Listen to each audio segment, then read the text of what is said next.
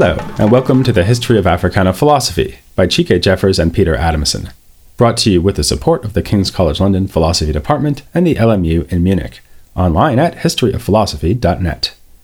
Today's episode Event Horizon African Philosophy of Time. If you were able to visit the distant past, you'd be struck by many obvious differences.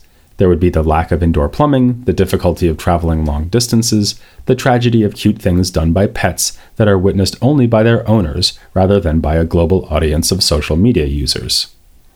A more subtle, but even more far reaching difference would lie in the way that peoples of the past experienced time. Without the technologies that enable exact timekeeping, it would have been impossible to do things like making an appointment for 3:30 p.m. sharp the temporal measurements used in everyday life would have been larger. One would think in days rather than minutes. Even where the same measurements were used, these would have different meanings. Many pre modern societies divided the time of daylight into a certain number of hours, but the length of the hours would vary through the year because the sun is up for longer in summer than in winter. That is something we already see with the ancient Egyptians, who can be credited with devising much of the time system we still use today. They had an annual calendar with 365 days, each of which was split into 24 hours, with 12 hours each for daytime and nighttime. They were also pioneers in timekeeping technology, devising such things as sundials and water clocks, which were then also used by the Greeks and Romans. Nonetheless, the Egyptians seem to have conceptualized time very differently than we do. Nowadays, time is often imagined as a kind of indefinitely extending line, with seconds, days, and years marking off smaller and larger sections of the line. For the Egyptians, as for the Indians and some Greek philosophers, like the Stoics, it seems instead to have been cyclical. This, despite the fact that time was also believed to be the creation of the gods. A hymn to the goddess Neith praises her in the following terms She made the moment, she created the hours, she made the years, she created the months, she gave birth to the season of inundation, to winter, to summer. This act of creation comes at the beginning of a cosmic cycle. During each cycle, the paramount concern is to preserve order and stability, which is especially threatened at moments of temporal transition, like at the start of a new year or the passing of day into night. At least going by the texts we have, which were, of course, produced by the elite, the priests and rulers had the special task of warding off such chaos. Other humans were simply to carry out the social roles that had always existed. Thus, it has been said that the Egyptians had very little sense of history or even of past and future. They thought of the world as essentially static and unchanging, and that the linear character of time scarcely seems to have exceeded the domain of individual existence. The language used by the Egyptians may reflect this. Their words Djet and Neheh, hard if not impossible to translate into English, refer to the temporal aspect of reality as a whole, but Neheh, associated with the sun god Re and the emergence of the new day, had connotations of change, while Djet was connected with Osiris and the night, and implies that something is already completed. One can thus say that Neheh comes while Djet endures.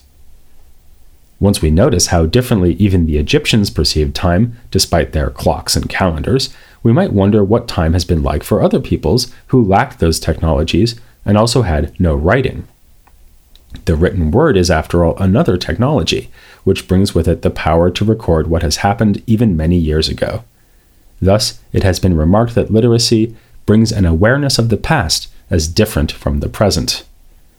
A people with no writing would, we might expect, have even less sense of history than the Egyptians, and even less sense of time as an abstract continuum or vessel that can be divided into segments or in which events can be located. That is the hypothesis we will be exploring in this episode, as we look at attempts to discover and articulate ideas of time held in traditional African societies. It's a topic that has been attracting interest for many decades. A pioneering study by the British anthropologist Edward Evans Pritchard, published in 1939, looked at the time reckoning of the Nuer people who lived near one of the Nile's tributaries in what is today South Sudan. He reports that the Nuer spoke of time in a very concrete fashion, dividing it up in terms of seasonal cycles, especially the wet and dry seasons, and with reference to social events. On a daily basis, this meant speaking of parts of the day in terms of the tasks to be performed, like taking out the cattle. Over longer periods, the Nuer were, according to Evans Pritchard, hardly able to conceive of a past stretching back more than a few generations, basically as far as a given person knows his or her own lineage of ancestors. Furthermore, their language has no word for time as such. Thus, in his words, the Nuer cannot, as we can, speak of time as though it were something actual, which passes, can be wasted, can be saved, and so forth. Similar conclusions were reached by anthropological studies of other groups, such as the Tiv of Nigeria and the Kagaru, a Bantu people from Tanzania. In both cases, it was found that time was considered in the concrete terms of events, and usually only in the context of relating events to one another, as when a pregnancy is measured by full moons. The Kagaru word for day is actually the same as their word for sun, and like the Nuer, their understanding of years is completely determined by seasonal rainfall. The anthropologists tried to discover whether these Africans had a largely unspoken concept of more abstract time and concluded that they did not. One researcher found that the Tiv, despite being well aware of lunar cycles and of seasons, were making no attempt to coordinate the two. When this anthropologist says in his study, I have asked specifically and exhaustively about this point, one can't help wondering whether the Tiv were even more bemused by him than vice versa. We are told that while the Tiv have folk tales, which they tell about the past, they have no real sense of history. Anything further back than the recent past resides in a kind of hazy period called long ago, which is how their stories begin, like our once upon a time. For the Kagaru, we read, Time is essentially a vague sliding scale focused on the near present in which the past and future are of relatively little concern, so that they do not reify time in the Western sense, in which it sometimes seems to take on the attributes of a substance or a commodity. Which actually sounds pretty good, right? Isn't it pretty stressful to believe that time is money? That it is a scarce resource that we must use with maximal efficiency? Arguably, this attitude emerged in Europe precisely along with early modern advancements, if they were really advancements, in keeping track of time, like in the ringing of church bells to signal that it was time for Mass or to go off to work. Thus, we have the wife of an Italian merchant admonishing him by letter in 1399 I deem nothing so precious to you, both for body and soul, as time, and think you value it too little.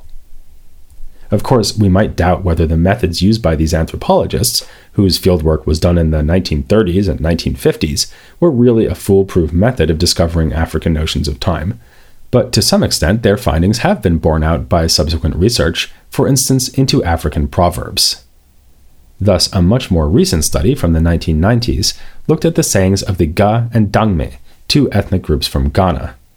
They do have a word for time, namely be, but it has been argued that for them, to talk of time is to talk of some event or activity. They are keenly aware of the way that things arise and then pass, as captured in their saying, No kite has ever remained in the air. The vital thing, though, is to act at the right time. Thus, they say, A mother does not wait in the market until the last person leaves, and you don't haggle of the price of a yam that is still in the ground. It may be that a grasp of time as inextricably linked to concrete events goes together with the idea that events are repeating, or at least that the future will be more or less like the past. Thus, we have the entertaining proverb When the old woman goes to fetch water, she will return. The issue is when she'll get back. And among the Yoruba, if a father has begotten a child, however long it might take, the child may yet beget the father. If a mother gave birth to a child, she can still be reborn by the child. The most influential attempt to extract a theory of time from this sort of material was put forward by the Kenyan philosopher John Mbiti. His groundbreaking book, African Religions and Philosophy, first published in 1969, drew on observations concerning traditional African societies in Kenya, such as the Akamba and Gikuyu, both of whom speak Bantu languages. An Anglican priest, Mbiti was struck by what he saw as a mismatch between the understanding that Christian missionaries had of their own religion and the worldview of the Africans those missionaries sought to instruct. The Protestant tradition, and Christianity more generally, promises a salvation that may lie in the far flung future. Africans were bound to find this teaching puzzling, if not meaningless, because, as Mbiti put it, For them, time is a two dimensional phenomenon with a long past, a present, and virtually no future. As evidence for this, Mbiti adduced some of the same features of traditional societies highlighted by the anthropological studies we've just mentioned.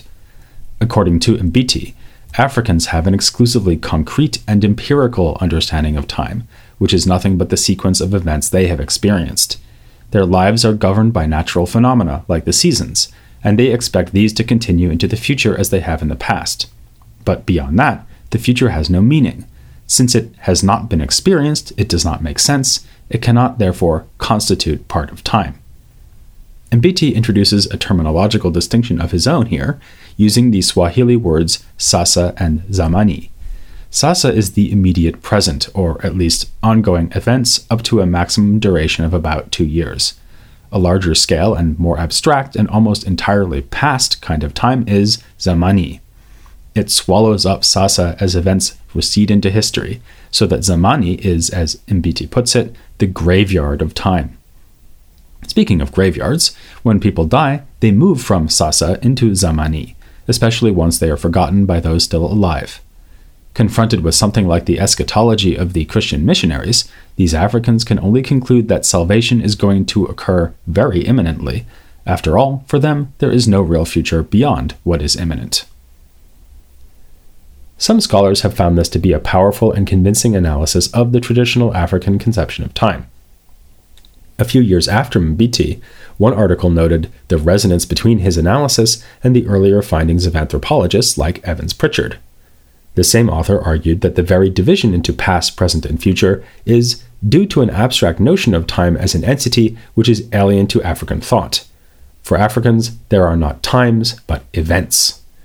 More recently, a philosopher we mentioned back in episode 8, Messay Kebede, has argued that the Europeanization of Ethiopia displaced the traditional notion of time as cyclical, which had the advantage that social classes were fluid. When you were a peasant rather than a king, you knew that your family line just needed to wait its turn. It's worth underscoring that such inferences were often drawn from the study of African languages. Mbiti observed regarding the Bantu languages discussed in his book that they have a verb modifier to indicate the more distant past, but none for the distant future.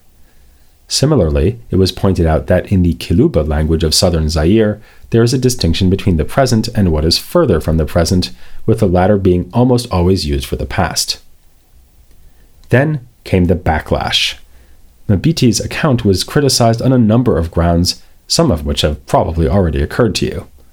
For one thing, even if we accept his claims concerning the groups he knew best in Kenya, would that show that his findings apply to all Africans prior to their encounter with other cultures?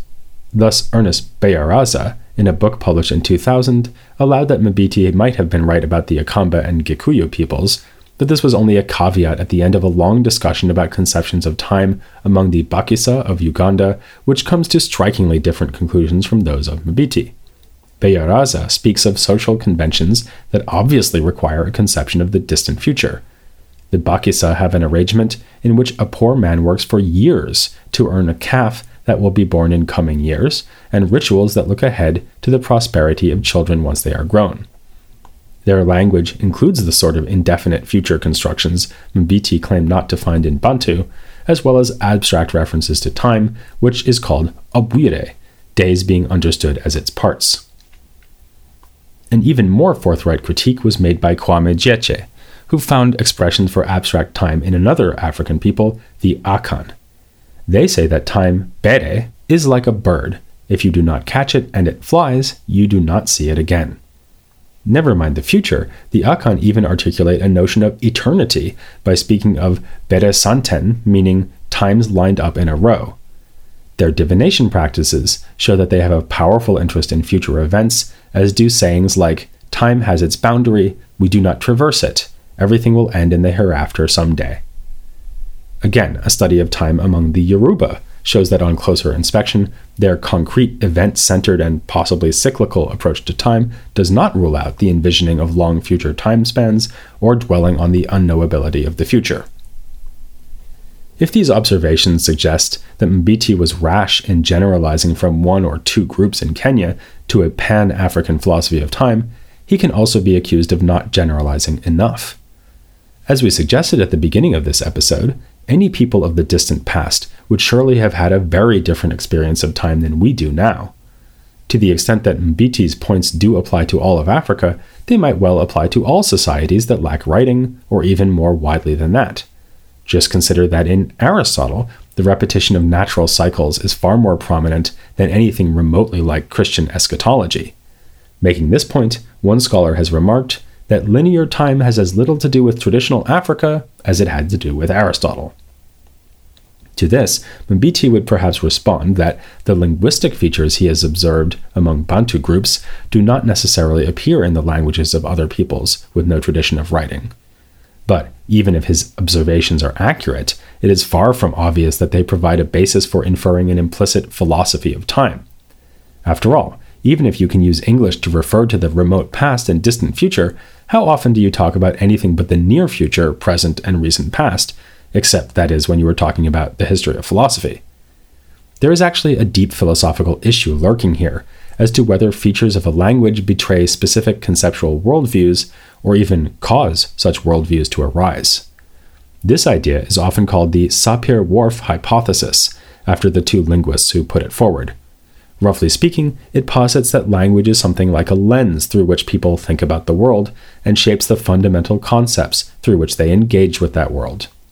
As it happens, a famous and much criticized application of the theory was Whorf's own contention that one group of Native Americans, the Hopi, must have a different notion of time because of the way their language supposedly works. And there is more than a whiff of Whorf in Mbiti's approach to the African philosophy of time. It seems fair to say that for all these reasons, Mbiti's proposals are no longer seen with much favor. Yet some of his critics have agreed that traditional African peoples may have something to teach us about time, or at least about the variety of ways that time might be experienced. The Rwandan philosopher Alexis Kagame rejected some of the details of Mbiti's account, for instance, by pointing out the importance in Bantu culture of the future success of one's family line. Yet, he still deemed it possible to generalize from a broader study of Bantu language and culture to a properly African idea of time. The evidence he drew on has much in common with those anthropological studies, for example, the use of concrete events to name times of day. Rather beautifully, it seems that the Tutsi herdsmen of Rwanda call the start of the day the laughing of dawn, and early morning the song of the little birds. Yet, Kagame did not necessarily think that language is a perfect guide to philosophical conception. While admitting that Bantu peoples easily distinguish between time and space in their language, he argued that they have an underlying notion of spatio-temporal localization that belongs to each event we can experience. Thus, to say that something exists in these languages is to say that it is there. But time becomes meaningful only insofar as it belongs to our concrete lives. As Kagame puts it, time is a colorless, neutral entity as long as it is not marked or stamped by some specific event. It's worth noting that Kagame puts all this forward more as a philosopher than an anthropologist, albeit one whose proposals are grounded in and inspired by empirical findings. Like Mbiti before him, he gives the strong sense that he is not just attempting to describe a traditional African conception of time, but suggesting that this conception might just be the right one. Mbiti argued that the different experience of time in Africa had wide ranging implications. He gave it a prominent place in his book on precisely these grounds, speaking of time as the key to our understanding of the basic religious and philosophical concepts that he ascribed to all traditional Africans. It may also be the aspect of Mbiti's thought that has attracted the most attention from other scholars. But the debate certainly did not end there. In this episode, we've seen how linguistic features, cultural practices, and proverbs could all inform philosophical reflection and perhaps provide evidence for underlying philosophical ideas in the cultures of Africa. We've also seen how skeptics responded to this approach. It's not time to draw conclusions yet, though, because we need to see how this method has been applied to other major philosophical issues. If you can think as far ahead as two weeks, then you can look forward to our next case study African Conceptions of God and the Divine, here on The History of Africana Philosophy.